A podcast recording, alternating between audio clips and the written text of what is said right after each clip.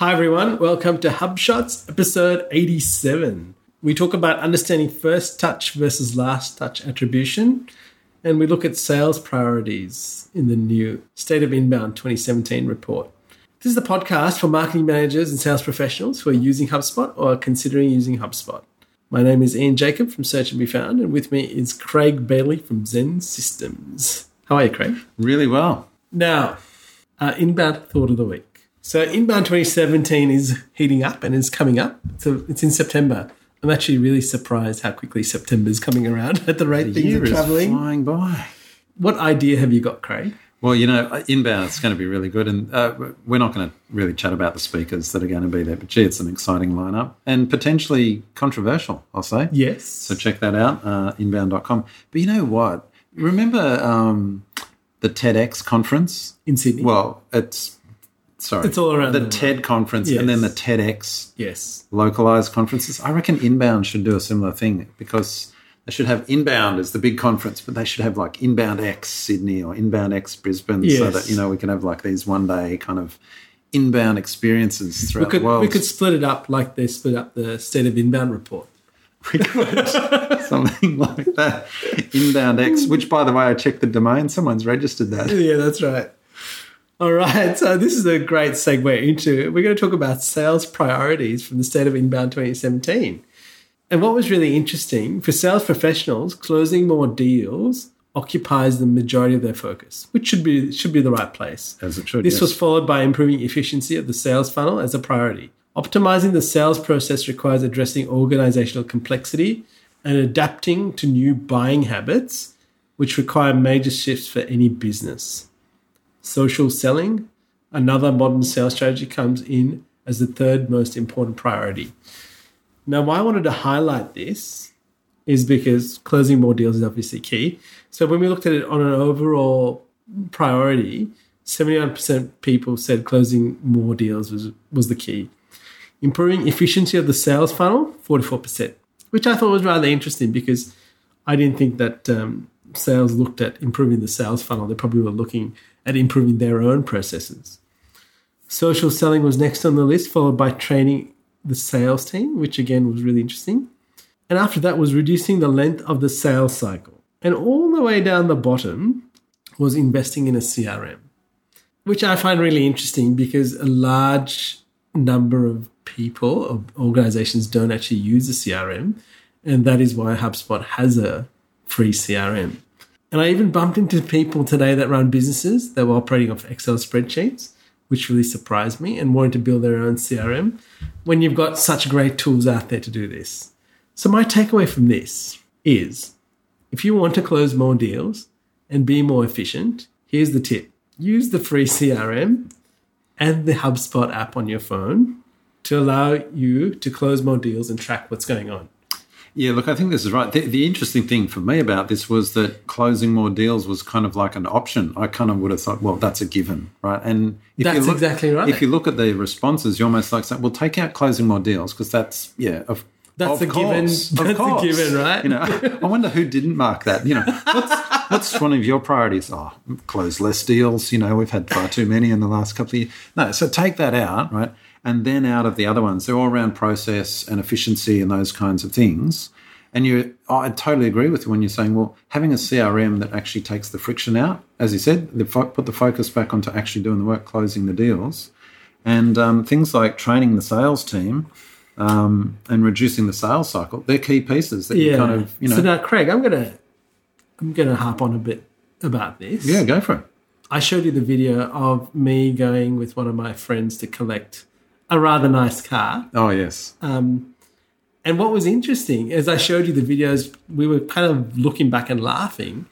But I think what has happened, like in the delivery of this very nice luxury car, I think the salesperson forgot that the buyer who ordered this car probably knows a lot about the car, like even going down to the level of how do I move the vents and how to set the cruise control. Even when this person actually owned this brand of car, has owned two brands of this car before, really understanding who the person was and making him sit there for almost two hours explaining stuff about the car where he was like, look, just pair my phone and I want to get out of here. I, I- I was like, I could- flabbergasted. I could not believe it. Like that. Talk about destroying the buyer experience. Coming to pick up a new car, no matter whether it's a luxury car or whatever, you know, you say, "Oh, it's a new car. It's exciting."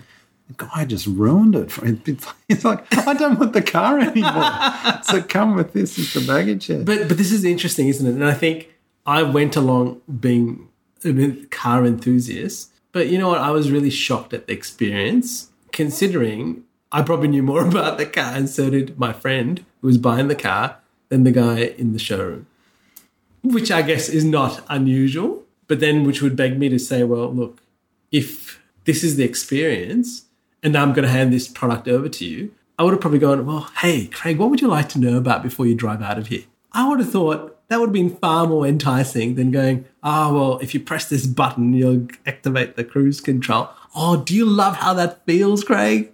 I couldn't believe he was explaining how to use the vents, like the vents for the air conditioning. I couldn't believe, like, really? I was. You're getting punked there. Anyway, enough of my ranting. On to our marketing tip of the week, Craig. Understanding first touch versus last touch attribution.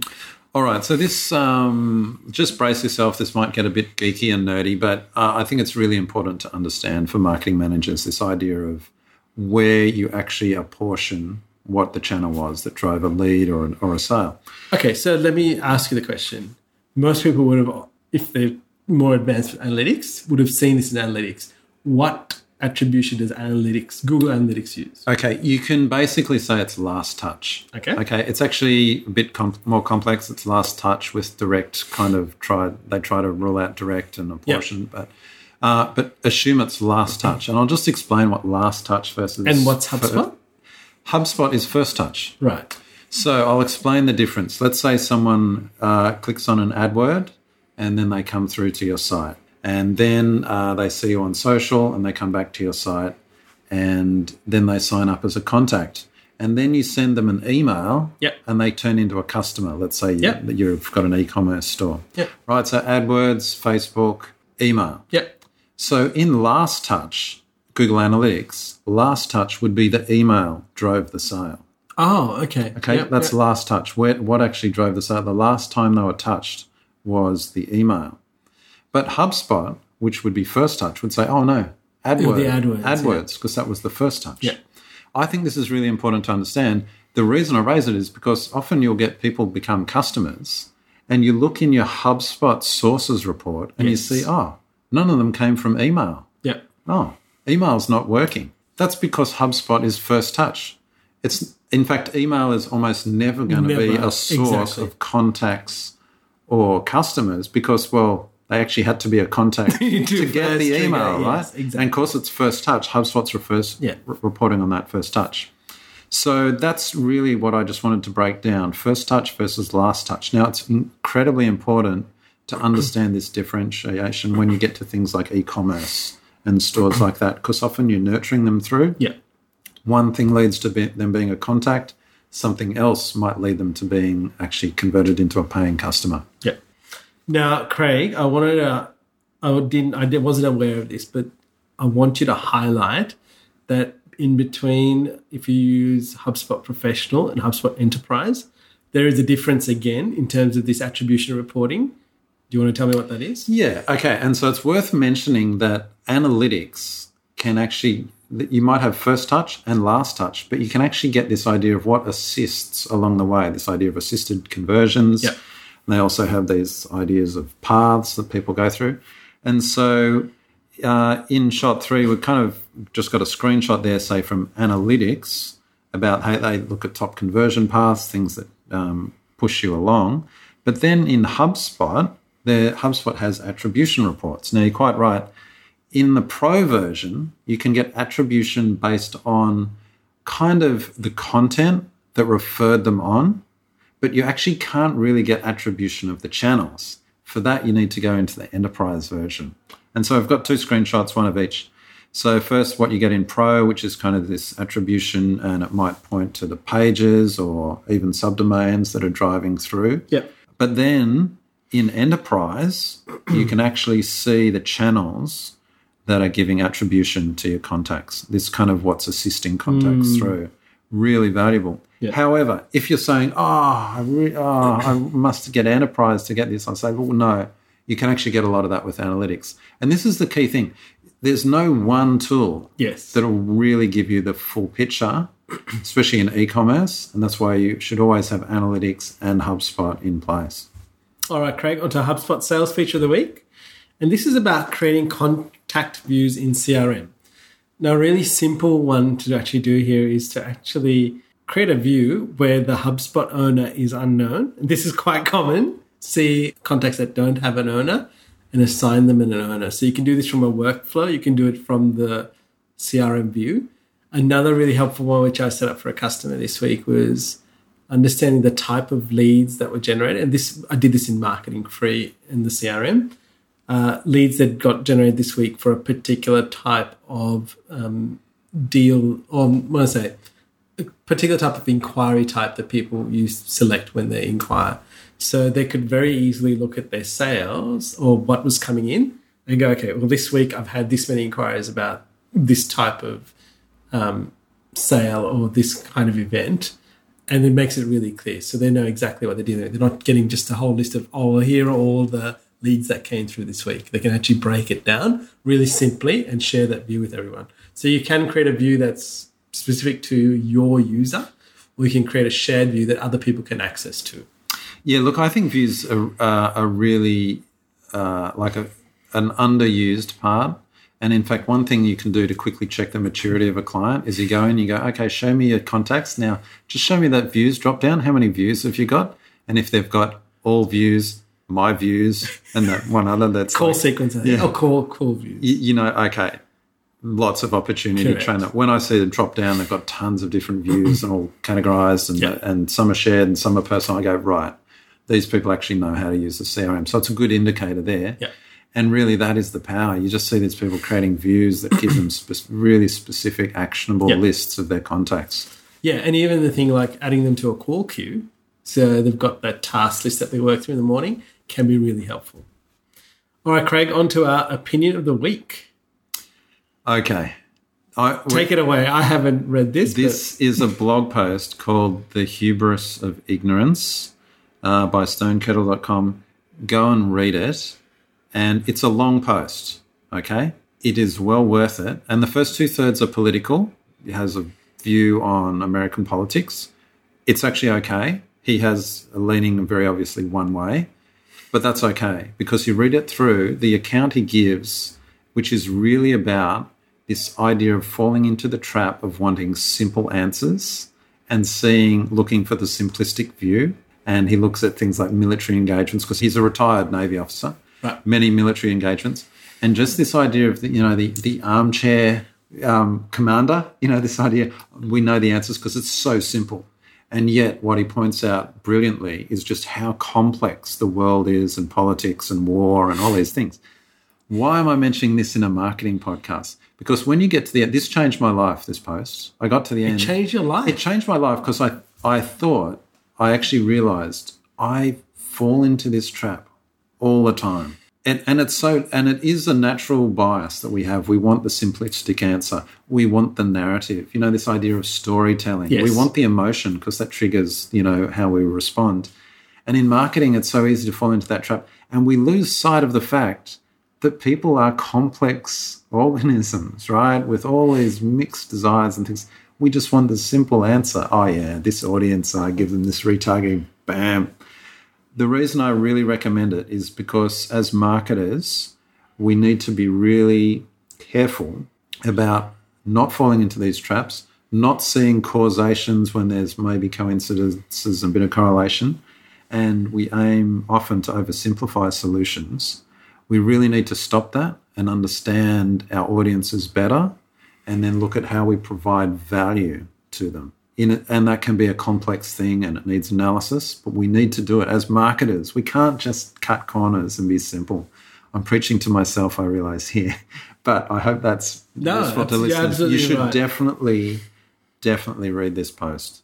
Let me know what you think. Leave us a comment. so, in the last episodes, we've talked about simplicity a few times, Craig. this has been on my mind. It's been on your yeah. mind.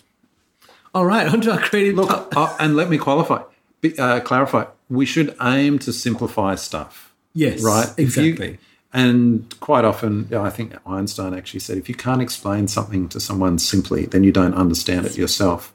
But the point being, someone has actually absorbed the complexity and really understood it in order to impart that onto others, rather than just taking some, you know, ignorant yes. position and passing off their opinion as if it had held weight. All right, onto our creative top 10 of the week, Craig. This is my challenge to you how to promote a leading bike brand at a local dealership. All right, talking about simplicity.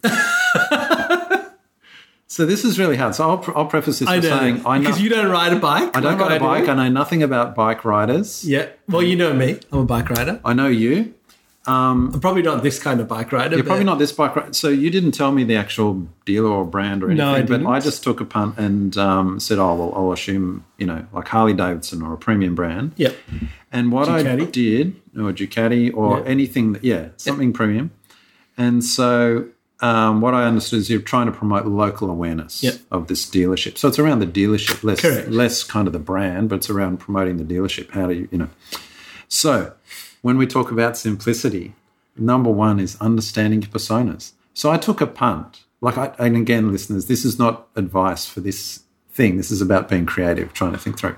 And so I found this really interesting. I thought, oh, well, it's either, you know, the biker types or it's older, wealthy guys. Yeah. You know, they kind of retire Yeah. and go, oh, yeah, going to get me a Harley or whatever. I don't know. And they're all accountants. and they're accountants I don't know, I'm making this up. But here's the thing. Number two, I thought, where do they hang out? So I went to um, look for, you know, where the personas hang out, things like that. I went to Facebook Insights, Yep. Audience Insights. Which is fantastic. I stuck it in. I looked at American and Australian audiences. I, I actually chose interested in Harley Davidson as an example. You know what I found? The the wealth of information you can find in in In Facebook Insights, And I know we've said this many times. Yep. But even when I looked at this, I was surprised. You were blown away. I was like, okay, we know uh, predominantly the, uh, an audience that's on Facebook, for example, they work in construction. we know they're married, they own their own house in probably a lower socioeconomic area. We also know that they predominantly use mobile, like through the roof. Yep. No desktop usage. Yeah, which is really interesting. They have pets, probably a dog, right? So all of these ideas started coming out. It's like, okay, well, we know we've got to target mobile. Yep. So this, you know, it's not going to be big desktop, Yep. you know, um, website um, back. You know, one of those things they cover the entire website behind? You know, those backstory things. It's not going to be things like that. What about co-partnering with non-competitive Yeah. things like pet food? Yeah. Like I just, they, they've got a dog. You know, they've got their Harley and they've got Yeah. a dog and they're mobile. So pet food, pet related exposure. Bike forums, and like these are the obvious one, bike forums and online groups, again, targeted by persona. Putting banner advertising on those. Yep. And really, though, the great thing about those forums is they're going to have built the brand. I'm assuming. I don't know any of these. Again, I'm just think, trying to think. But it's really about providing the dealer with exposure. So the Yep. brand um, has done the work of building that emotion. Now it's really just, oh, where do you go? Where do you go? Here's the dealer, Exactly. and here's why I go to this Yep. dealer. And then the dealer will sell it. Well, the brand's probably sold it. I'm Correct, exactly. Okay, I thought here's a good example for guest posting on relevant sites. And so one of the other things Facebook Insights showed that they're quite often into getaways, country getaways. Yeah, because they're probably riding their bikes, right? And country they're going rides, places. things like that. So if you're if you're guest posting, you're not going to guest post on a bike blog. You're going to guest post on say a travel blog or things like that, where you're talking about the experience of getting away. Here, you know, ten tips for riding your bike to the country, and it's like this article provided by the local dealership, blah blah blah, that kind of stuff. Um, I also think you can extend that to like general PR and this idea of you know local magazines and local newspapers. You know, I, I don't want to you know stereotype, but these kinds of people they're reading the local newspaper, and it's probably not the Herald, it's probably not the Australian, but you know you can get that kind of advertising in there. I actually think things like local sport events, because these people are into sport. That's, you know, they love their footy or whatever it is.